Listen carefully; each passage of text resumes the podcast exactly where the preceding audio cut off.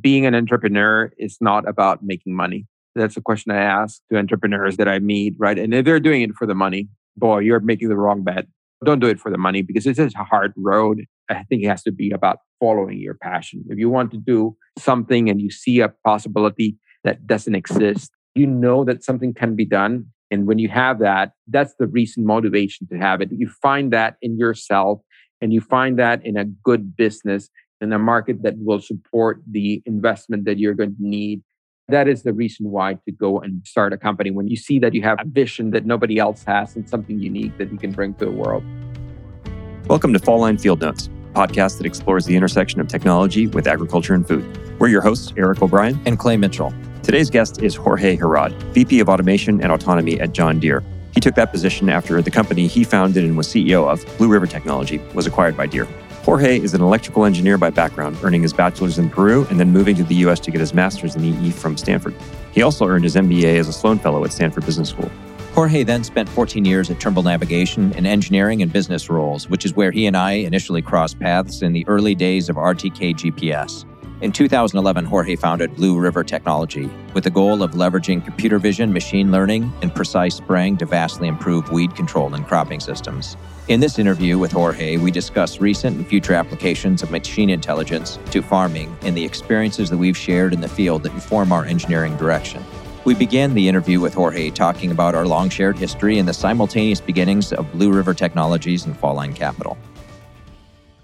We've been friends for over 20 years, Jorge. I can remember the first time you stepped into the dairy barn in Iowa that we've converted into a workshop, because your presence carries such a brightness of character and an engineer's sense of purpose. And I know you're regarded as a great collaborator, and I've certainly experienced that firsthand.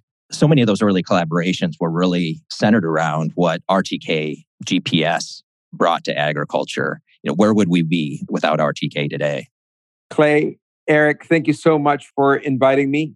This is a pleasure. Thank you for that introduction, Clay. Your words are incredibly generous. And I remember also vividly going to your farm close to Waterloo and talking with another innovator and person that appreciates the technology and takes the time to understand it and map where it's going. Has always been a hallmark of our conversations. And wow, yeah, RTK, that brings me to another time, another part of my life that I enjoyed quite a bit.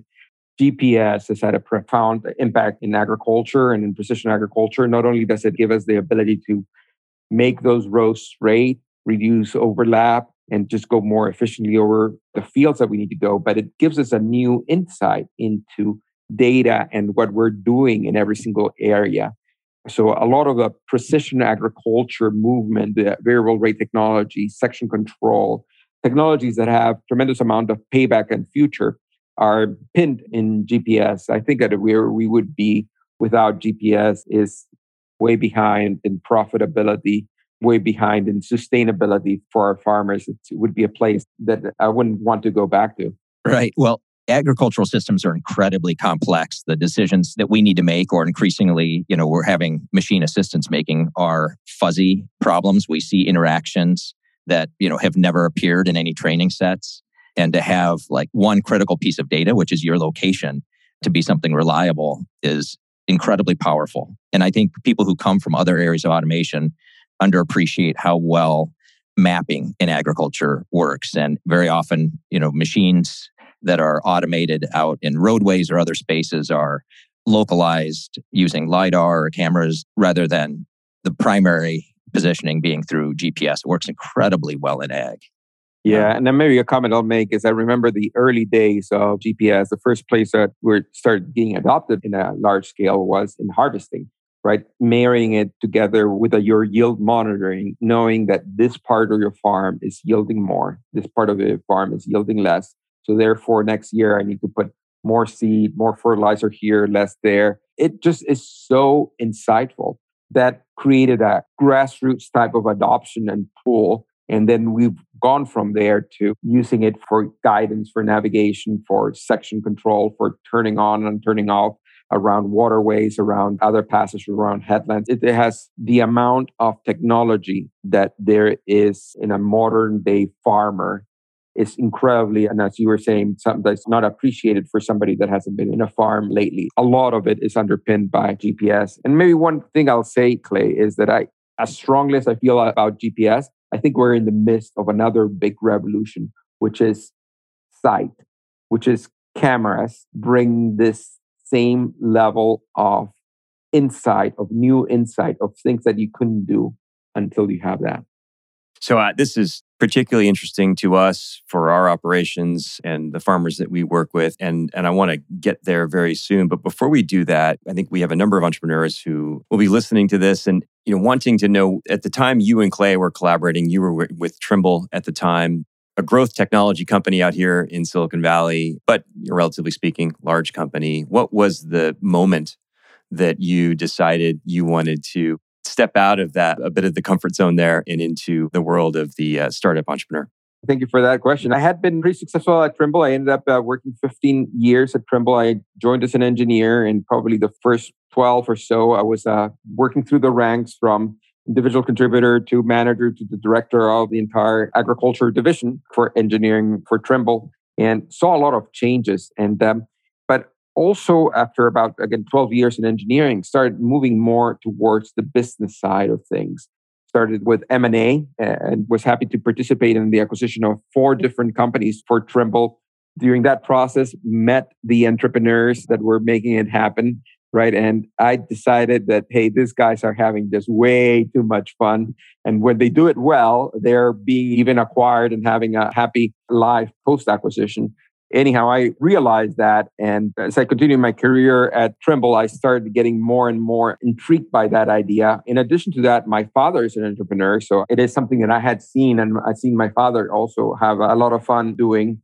And so I was quite intrigued. I continued to work at Trimble for a few years after the acquisitions. One of the things I had to do is put together the acquisitions we had done into a cohesive precision agriculture offering. Back when precision agriculture was a new thing, this was in the early 2000s, 2005, 6, 7, 8, right? So it was a lot of fun putting that together. And I decided I wanted to get more into the business side of things. I had been learning by doing, but I decided that taking a break and going back to school was the right move for me. So I went back to Stanford. I had originally studied engineering at Stanford, my master's at Stanford, and I went back for an MBA at Stanford, an executive MBA.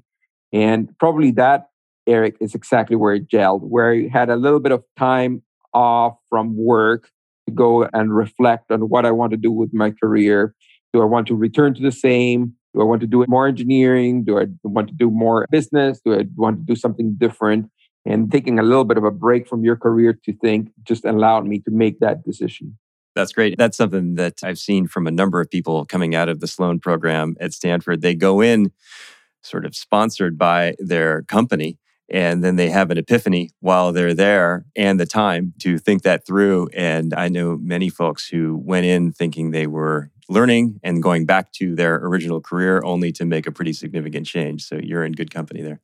That's exactly what happened to me. Maybe I'll tell you something on the personal side. Found a really good idea with a lot of new technology, machine learning that was happening. Found some people that were great to join me, including my co-founder, right, that was studying his PhD in robotics, and this great idea on how to use it into agriculture.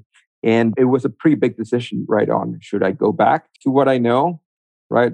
Go back to Trimble, to working in a large company, or do I go and start a company where I don't have any money yet, right? I was just starting to figure out if there were people that were going to give me money. So I didn't, no money. My wife at that time was pregnant with my second child, my daughter, right? So conversation and the family plays a very big role in this type of decisions, right? And I had been a year without receiving any pay because I had taken a leave of absence. And not only that, but if I chose to not go back to Trimble, I had to pay back the loan they had given me to pay for my studies. So I was starting in the hole. And by the way, I know it might sound a little bit dramatic, right? But on all this things stacked against this entrepreneur, but when I talk with entrepreneurs, it's almost always the same. But many entrepreneurs have this awesome set of experiences that make them have some awesome alternatives. And usually starting a company is not the easy, it's not the only path. In some cases, it's super rewarding, but not always. So it's not an easy decision. I can remember you were starting Blue River about the same time we were starting Fall Line. And one day I said to Scott and Baptiste and Eric, hey, let's go visit my friend Jorge. He's got a startup. And we went into this little garage and you were there with Lee. And I had met Lee before. He was pretty quiet and he was just kind of standing in the corner, just kind of looking at the corner. And I didn't know, is he depressed or what's going on? He's just a deep thinker. He's a deep thinker is what was going on. I didn't pick up on that right away. And I remember when we left, there was just this kind of silence in the car, like the fragility of a startup. Like, you know, you see some companies now that get seated with, you know, a good cushion and have some resources to throw around and the entrepreneur is not at a ton of risk. But I can remember looking at you there. You really went out on a limb and it's worked out. It's worked out all right. Yeah. I'm so happy I did it. The financial crisis had just hit. This was early 2011 and the funding climate was just very, very different from what it is today. Yeah. And to be clear, at Fall Line, we make a lot of mistakes. It's part of the job. But, you know, when you have at least two or three bites at the apple and you miss on all three relative to investing in Blue River, sometimes you just got to kick yourself for that. But we have known you and had a great relationship with you. You know, Clay, obviously going way back before Fall Line, you know, myself starting Fall Line with Clay right around that same time frame as when I met you. One of our big regrets is not actually being one of your investors, but appreciate the fact that we've been able to collaborate and you've been to our summits with our farmers over the years and been a great advisor to us as we've been building our business. So we're very pleased to have you in our orbit. I appreciate the relationship. It's been two ways. I remember meeting with both of you guys while building Blue River and now as part of John Deere. And it's been great advice. You guys come from this, again, deep understanding of what is happening on the technology, on the farm, and the adoption, what is valuable. And it's been a great partnership. Thank you.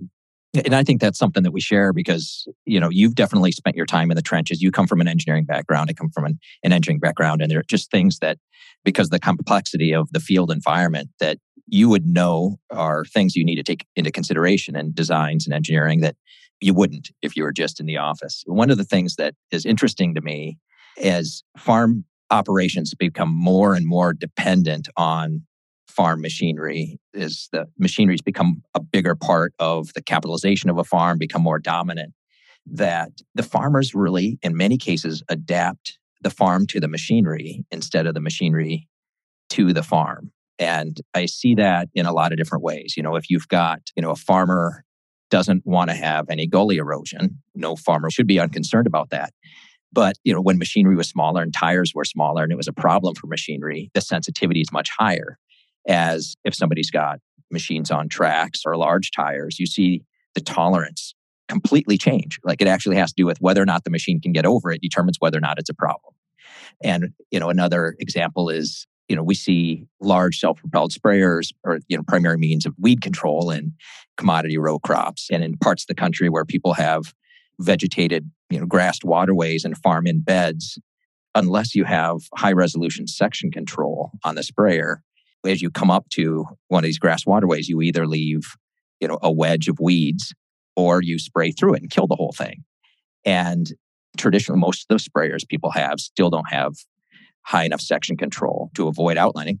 In those parts of the country, they just spray through them. So you have this kind of, the limitations of the machinery will become like just embedded farming limitations. And that's, I don't think, the case for the best farmers. We really value having guys who don't just accept drop-in solutions for everything, but who will innovate and adapt, design, build, fundamentally change what they do to, you know, get the results that we need on the farm. You know, I think increasingly, you know, a lot of what you're working on now, I think we're at an inflection point in ag where I think you're going to open up some new machine forms and new things that are really going to change what those limitations are.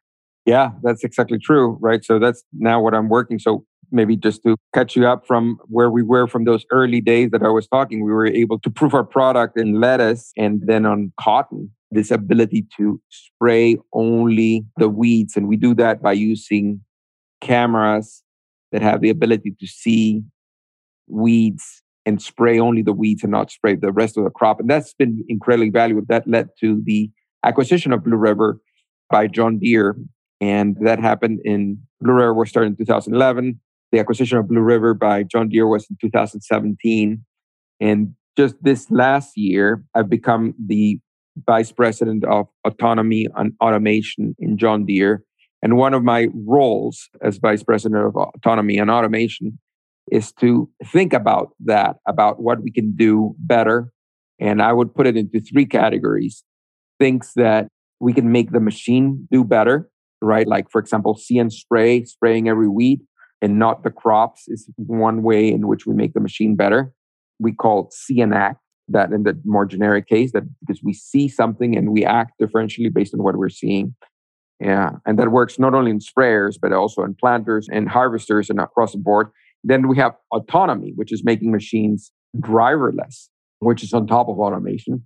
And the third area is thinking about new form factors that we can unlock, because now you can make the machine autonomous. Does the machine need a cab, right? And if you don't need a cab, then it becomes smaller, right? And can it operate day and night? So does it need to be of the same size? Can it cause less compaction? Can it be able to do things in a way and a scale and a manner that is different? So the three areas are making the machine better, making the machine driverless, thinking about whether the machine can change. And that is something that there's literally not been a single area within farm machinery where I can see that we've turned the corner towards that trend of being lighter, yet compaction. It's just shocking. This remains as not just an existing problem, but growing. You know, we've gone tractors, you know, over the last, you know, two generations have gone from 10,000 pounds to 20, 30, 40, 50, 60,000 pounds. You know, the 4700 sprayer was 16,000 pounds. And then, you know, 4900 came out at, you know, 35,000 pounds. And, you know, 40,000 pound sprayers are pretty common now. And grain carts have gone up to 2,000 bushels, 2,500 bushels. Everything's heavier. And people aren't doing controlled traffic or kind of other high-tech methods for managing this on a large scale. And so, you know, I think the damage from the machinery to the fields has continued to go up despite all these innovations. I think you're really at a turning point. I think that there's an opportunity to finally kind of change course, which people have been expecting for, you know, 20 years. Yeah, you're absolutely right. Machines have been getting bigger and heavier as a way of making human labor be more effective, right? One person with a bigger sprayer that has now 120 feet booms are very common. Just a few years ago, it was 90 feet. Just a few years ago, it was 60 feet, right? Mm-hmm. Things have been going bigger. The combines are now bigger. That means that you can do more, right? With a 120 feet wide boom, you can cover a lot more ground and achieve economies of scale. One person does more. But autonomy breaks that paradigm. Now, if human labor is not the limiting factor, then how would you do it, right? So we've been paying for this efficiency in different ways. Farms have been getting bigger. There's been, I don't know, more compaction, heavier machines.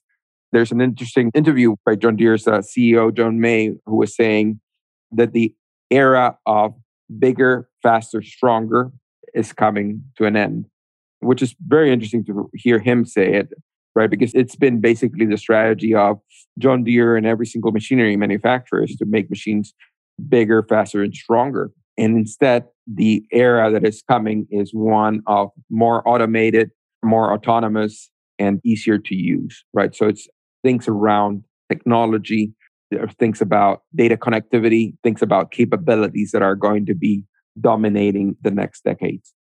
Lots to unpack there, Jorge. But one thing in particular I'm curious about, you mentioned the advent of autonomy. So can we get the humans out of the cab, and then therefore do we not need the cab?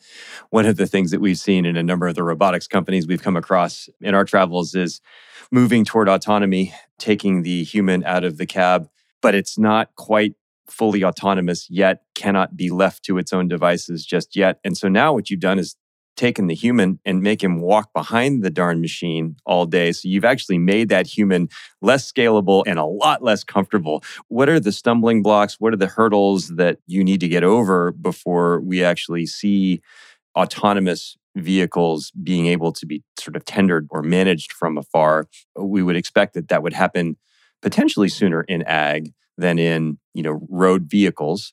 But maybe not, because the terrain is so different. So talk a little bit about the hurdles yet to overcome on the autonomy side. Yeah, it's a road that has been started, Eric. And we've announced in the last CES at the beginning of this year, a fully autonomous tractor that does tillage, right? So the road we decided to take at Deere is, let's find the easiest to make autonomous operation that we can. And we decided on tillage. And not only on tillage, but we decided on tillage in a certain geographical area, right? And decide to start with soybean stubble, right? So after you've harvested your soybeans, the stubble of soybeans is much easier to deal than the stubble from other crops like corn, right? So it doesn't obstruct your view at all. Very clean fields. We decided to restrict it as much as we could. We started working in the upper Midwest only, where labor is for sure a big problem, but the tillage is done in fall, right? Because when it's time to plant, you just need to go and plant. You don't have time to be doing much tillage for the majority of people. So tillage gets done in fall, but the land is still pretty humid, so it's not too much dust. And we decided to select for geography, for crop, for operation, the easiest we can find to take our first step. Within that constrained environment, we have our first fully autonomous machine that this year we're testing with several customers, with over 10 customers in their farms. They're going to be using a fully autonomous tractor themselves. Fully autonomous in the context of this means you take the tractor to the field, you leave it in the corner, you get out of the tractor, you take your phone and you swipe right, and the tractor just goes and tills the field. And you get back into your car and you go and do something else. You go and, I don't know, drive your combine, go to your grain elevator to make sure that your grain elevator is working well. You, I don't know, go to sleep. Sometimes many farmers go and till at night, and that means they cannot be with their family at night, or they cut into the sleeping during this period of the year. So it's fully autonomous. It is geographically, crop-wise, and application constraints. So the next step that you're going to be seeing is all those constraints being loosened, right? So we'll go to other crops, we'll go to other seasons, we're going to go to other geographies, we're going to go to other applications, and it's going to be a long road. But I think it's pretty cool that we are able to do that. And I'm incredibly proud that a company like John Deere, which is a large company, is pioneering in this area, because you see the companies that are starting to play usually with autonomy are these startups. For whatever reason, startups have been leading the way and charging the path. So when I see people thinking about this type of problems, it's a bunch of little startups and John Deere, right? So it's like one of these games, which one of these pieces doesn't belong with the others, right? It's pretty incredible that John Deere has the commitment and decided, hey, we're going to go and lead this space. I think one of the fun things for me in just thinking about that problem is that, in my experience, and all the guys on our team who farm have, thousands of times in our lives gotten out to repair a piece of machinery, adjust a piece of machinery. So all of those things that from an autonomy standpoint, we would think of as just being interventions are often not tracked and recorded that much. Now, as you're working on autonomy, it brings kind of a hyper focus to that. So I imagine that you see a lot of opportunities to improve the machinery to make it, like reduce interventions, because it's a necessary part of getting there.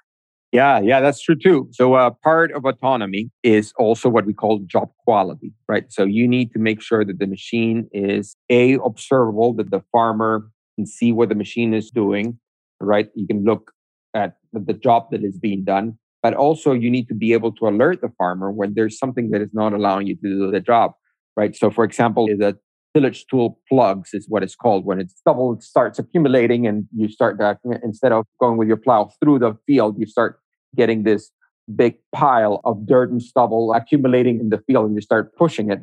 We need to be able to detect that. We need to be able to figure out, even if we can detect it early, are there things that we can do, like lift it a little bit to see if we can avoid the plug, if we can unplug it. We need to detect if if a tire blows in the implement, should we stop? If one of the shoes breaks? Anyhow, we need to detect all the problems. And as part of that, you're absolutely right. That's going to mean that we make better implements, because we need to make implements that don't blow the tires, that don't plug as easily, that don't break.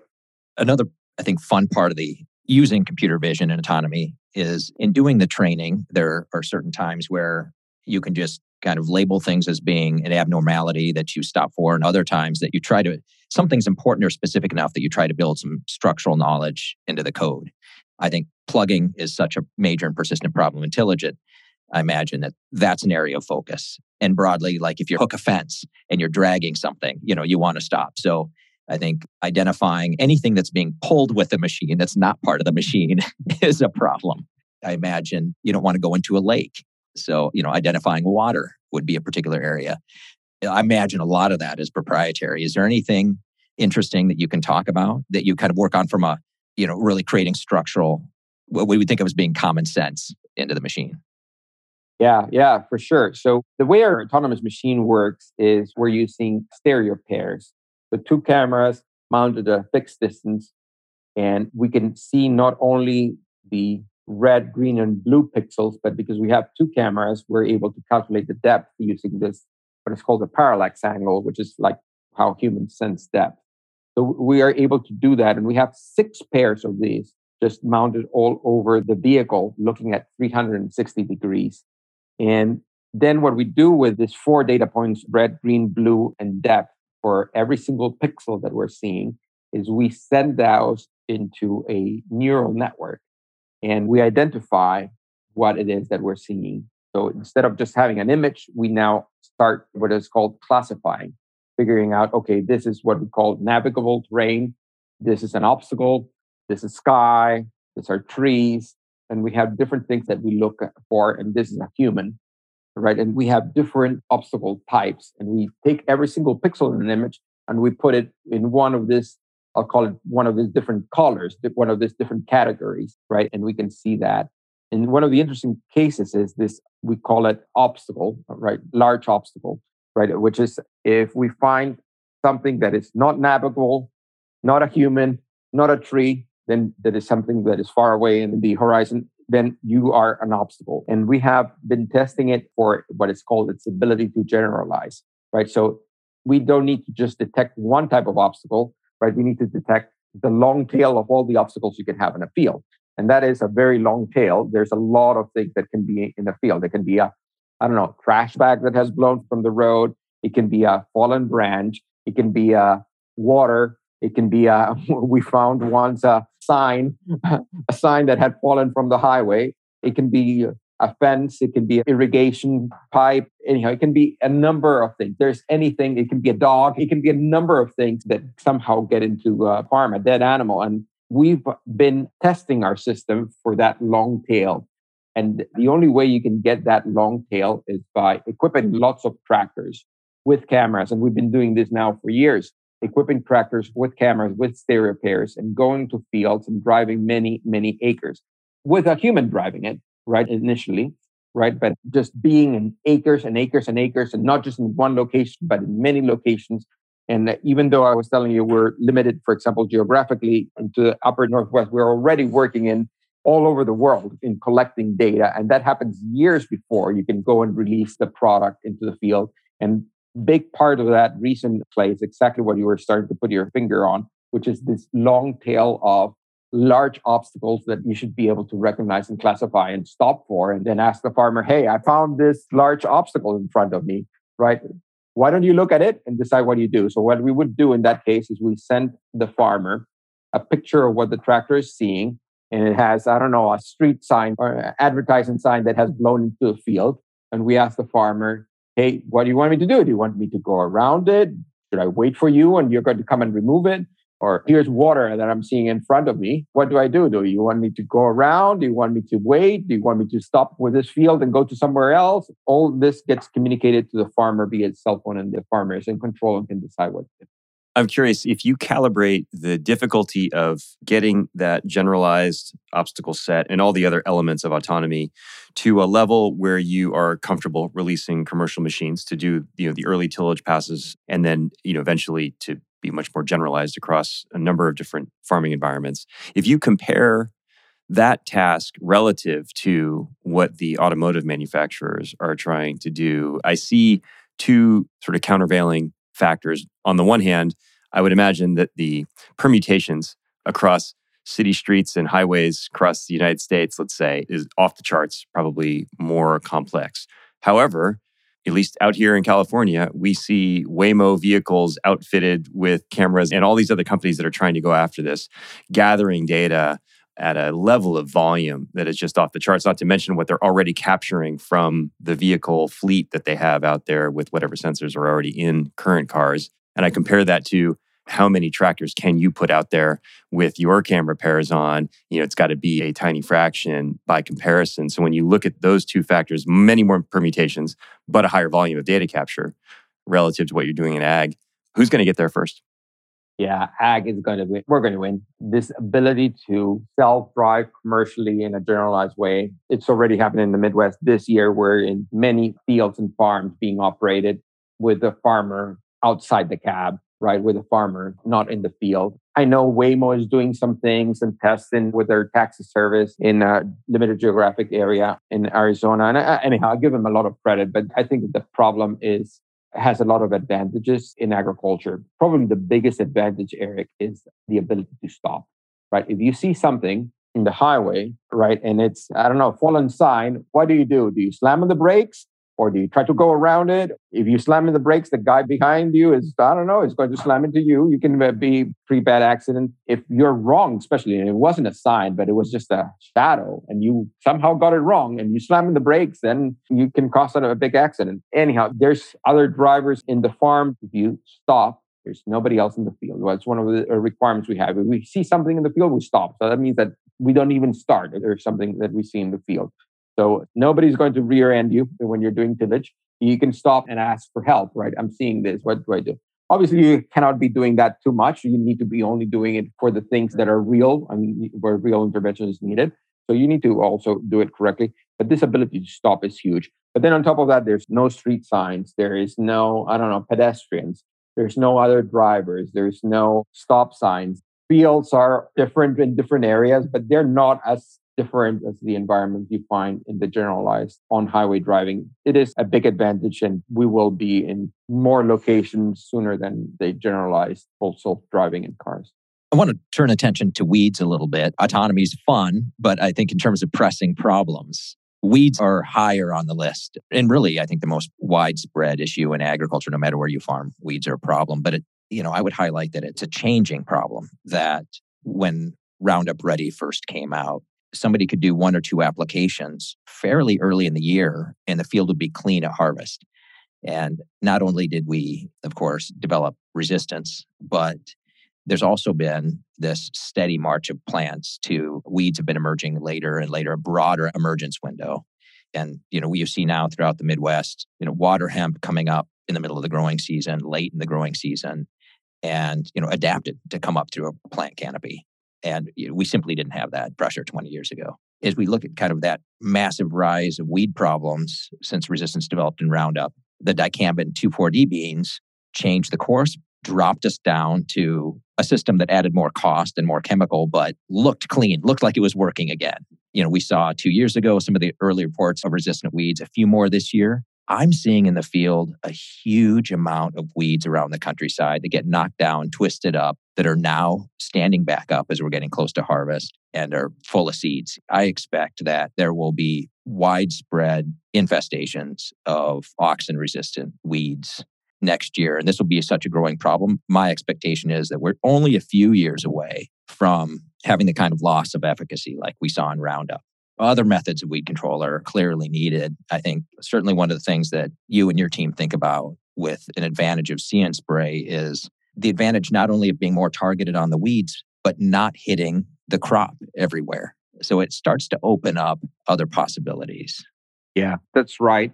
Weeds are a tremendous problem and they're getting worse every single year. And every solution we've been able to come up with in the chemistry side, weeds have adapted. As a human species, we've been trying to kill weeds for 10,000 years or since we started agriculture. And guess what? We're still trying to do that and not getting any closer. Weeds adapt. The journey that we have in See and Spray, which is the name of the product we released this year, See and Spray, in particular See and Spray Ultimate, is very long. And we've started also with the first use case this year, already released. But there's a long list of features that we want to add and we will be adding over the years. Let me give you some examples. Right now, we have two tanks, meaning the ability to spray two materials at the same time that have different chemistry. For example, you can put a residual chemical that goes to the ground, gets applied in a broadcast way everywhere, and a select chemical that goes only to the weeds.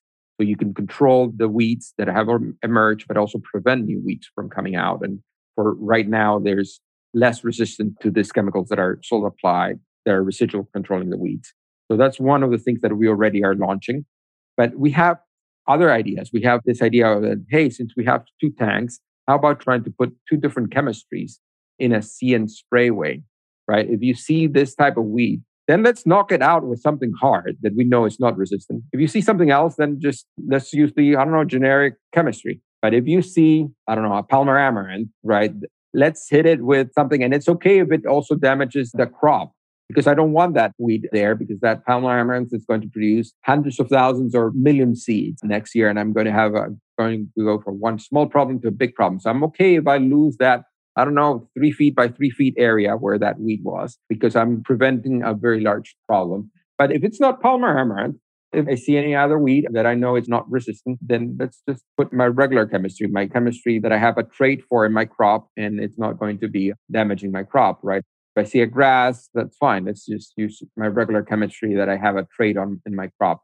But if I see these weeds that I don't like, we can spray something that is much more aggressive. That is on our roadmap. That is the direction we're going to be moving towards. And we have a number of other tricks down our sleeve, making that area of spray smaller, for example, is something we're going to be doing it. So if you have to, again, spray a chemistry that is more aggressive, you just spray it in a smaller area every time. So that's also going to be helpful. And we have other tricks that we're coming up. Mm-hmm. And I'm curious, as I think about that type of solution, where the more targeted you are on the weed, the more kind of tolerant of some little bit of drift you would have on the or off-target application onto the crop. What are the regulatory implications of that? Chemicals have to be applied within a label. And so, in theory, you could apply to a 200-acre field at, if the label allows a 10-ounce rate, you could go to a 10-ounce rate. But if you hit something the size of a dining room table with a 12-ounce rate, that'd be illegal because you'd be outside a label. So is that something that your team is putting effort into, engaging with regulators on that? Yeah, we're for sure engaging in regulators, and also very importantly with chemical companies, right? With companies that create these chemistries that are good for these things. An example is paraquat, right? Paraquat is this chemistry that has very little resistance, basically kills any plant within reason. But if you put it on top of your crop, you kill the crop. So you can still apply it to the label, right? Paraquat is normally used just in a pre-emergent situation. So for that matter, using any other burn-down chemistry that you use before the crop has started. So you don't need to increase the label necessarily. You change chemistry. And there's a lot of things that our team is doing, engaging with the chemical companies, with the pest control industry. And on top of that, working also with regulators on what it is that we can do, right? When you're not applying chemistry, a lot of regulations have been written with the idea that you're applying it in a broadcast way. And for every acre, you're applying it in the entire acre. But hey, if instead of applying it in the entire acre, I'm only applying it in 1% of the acre, what is the appropriate limit to be using for that, right? It's obviously the less area you apply it over, the less risk that this will get into, waterways or into unintended locations. Yeah, precisely. An example that we're seeing that kind of fits your generalization there is resistant annual ryegrass in Louisiana has come in as a big problem. It's been known in other parts of the world as a big problem for a long time. And it's very early in the season. It would be a post-emergence, but an early post-emergence. Paraquat would be very effective against it. And it's a perfect application of See and Spray, but it would be just outside the label. So having that variance to be able to treat that is definitely an improvement to broadcasting.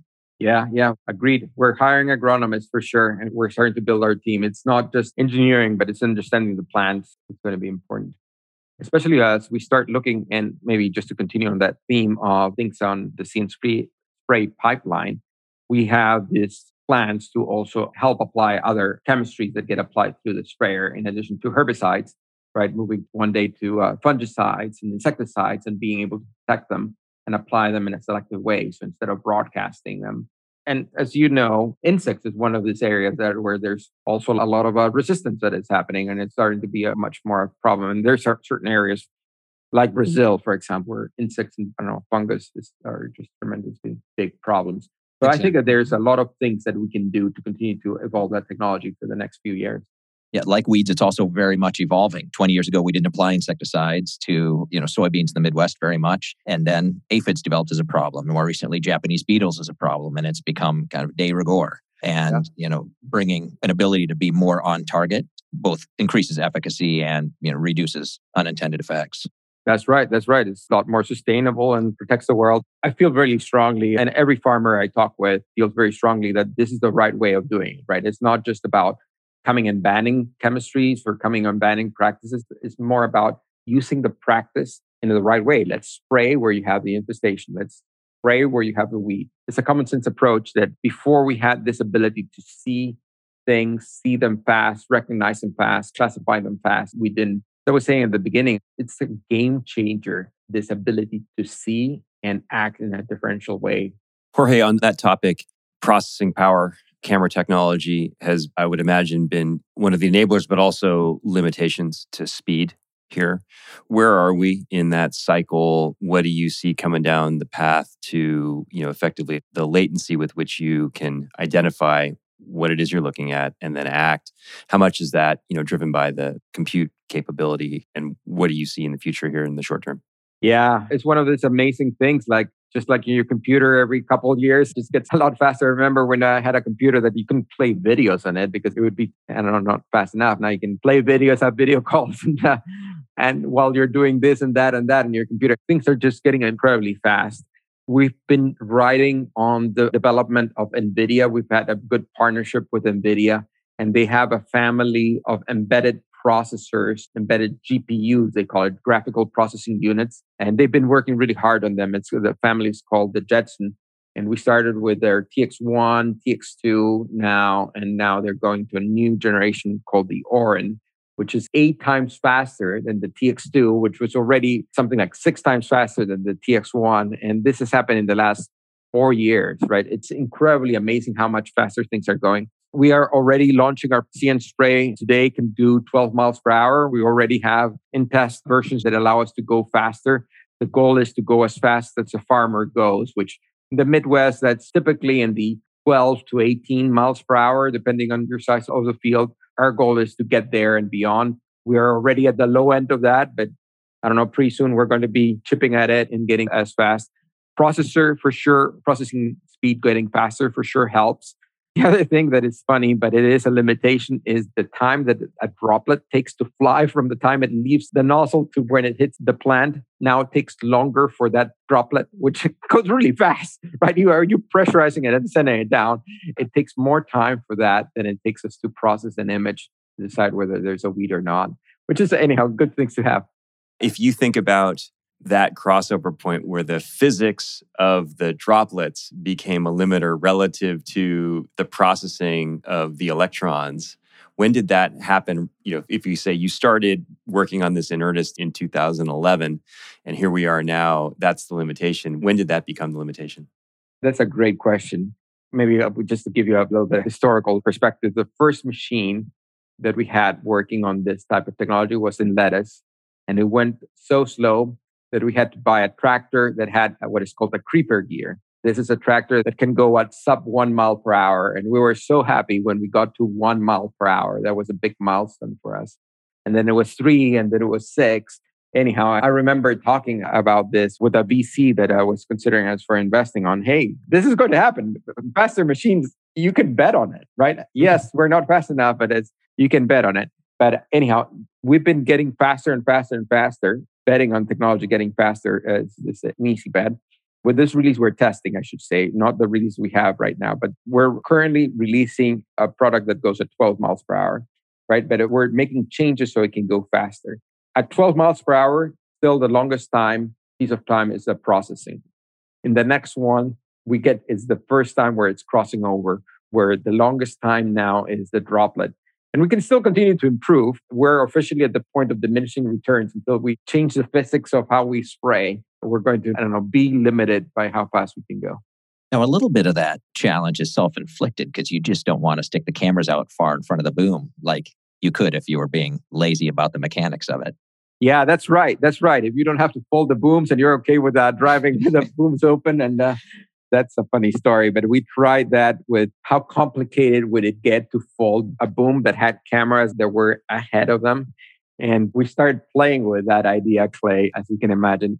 I can tell you it gets really complicated. What we are doing is our cameras are angled forward. And even though they are more or less on top of the boom, they are angled forward and they look forward.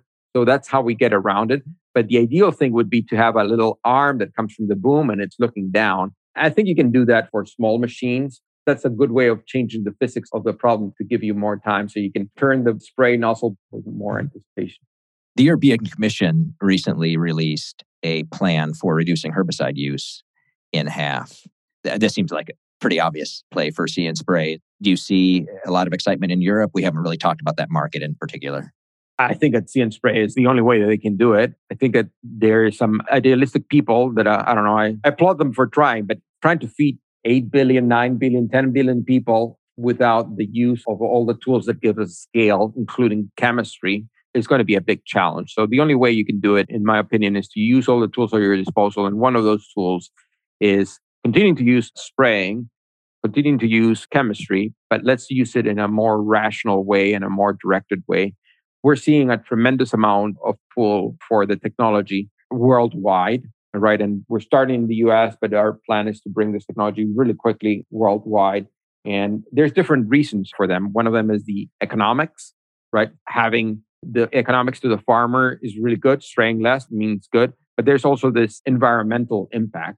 It's another big reason to do it. And the regulations are the ones that are driving. It's consumers of food that are pushing on their regulation and regulators acting. I think that farming, as you know, is not well understood. And what farmers do or what farmers need to do is not well understood. And sometimes it's, yeah, sure, just spray less, right? But hey, how do you do that? So anyhow, I think that there is this technology of See and Spray aligns the interest of consumers, of all of us, and sustainability really well with what is possible. That's terrific. And maybe a couple final questions in leveraging the experience set that you've had now, having been in large companies, having started your own company, taken it all the way through the cycle, having been on the acquirer side of M&A transactions, on the acquiree side of that. What advice would you give to startup CEOs who are thinking about, particularly in this kind of environment where capital raising is tricky for now? It's not always going to be like this, but I think people are considering options, strategic options. We would expect that in this market of consolidated large ag companies that we would expect to see an increase potentially in acquisitions going forward as they look to bring in innovation into larger entities. What advice do you have for entrepreneurs playing in that marketplace? Are there things that they should be doing or not doing as they think about strategic alternatives? Advice that you would have given to yourself prior to the acquisition of Blue River? Great question. Several. Let me start by saying that being an entrepreneur is not about making money. That's a question I ask to entrepreneurs that I meet, right? And if they're doing it for the money, boy, you're making the wrong bet. That's not the reason. Yes, sure, there's plenty of successful entrepreneurs. And yes, when you're successful, the money is there. But don't do it for the money because it's a hard road. I think it has to be about following your passion. If you want to do something and you see a possibility that doesn't exist. They call it sometimes an itch that you get, right? You know that something can be done. And when you have that, that's the recent motivation to have it. You find that in yourself and you find that in a good business, in a market that will support the investment that you're going to need. That is the reason why to go and start a company. When you see that you have a vision that nobody else has and something unique that you can bring to the world, that is a much better reason. Another piece of advice is sometimes hard economic times are some of the best times to be starting a company. Nobody else is doing it. Only the best ideas that get launched. As I was saying, I started in 2011. Of course, in 2009, there was a big financial crisis and it took a long while to get out of that one. In 2011, raising money was not easy. But it turned out that just at that time, it's also when machine learning was being created and scaling up to new possibilities, right? So that meant that companies that started later in, 14, 15, 16, when it got, again, easier to go and fundraise, that means that they are, 4 years behind me and companies that started in 2011 when it was hard to fundraise, but we were early into the technologies.